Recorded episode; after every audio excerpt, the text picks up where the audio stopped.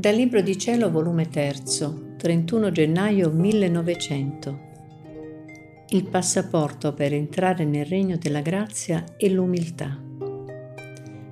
Dopo essere Gesù venuto parecchie volte, ma sempre in silenzio, ed io mi sentivo un vuoto e una pena, che non sentivo la voce dolcissima del mio dolce Gesù.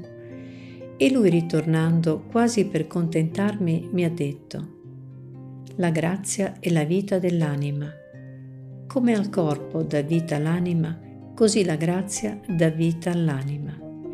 Ma non basta il corpo per aver vita, aver l'anima solamente, ma bisogna ancora di un cibo come nutrirsi e crescere a debita statura. Così all'anima non basta aver la grazia per aver vita, ma ci vuole un cibo per nutrirla e condurla a debita statura. E qual è questo cibo?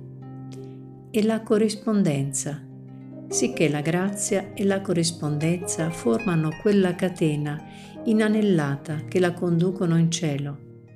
E a misura che l'anima corrisponde, la grazia viene formando gli anelli di questa catena. Poi ha soggiunto, qual è il passaporto per entrare nel regno della grazia?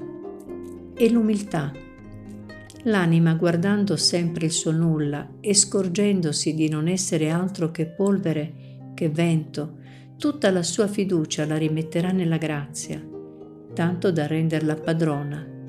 E la grazia, prendendo padronanza su tutta l'anima, la conduce per il sentiero di tutte le virtù e la fa giungere all'apice della perfezione.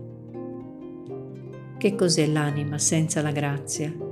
Mi pareva il corpo senza l'anima, che diventa puzzolente e fa scaturire vermi e marciume da tutte le parti, tanto da rendersi oggetto d'orrore alla stessa vista umana. Così l'anima senza la grazia si rende tanto abominevole da fare orrore alla vista non degli uomini, ma di quel Dio tre volte santo. Ah Signore, liberatemi da tanta sciagura e dal mostro abominevole del peccato.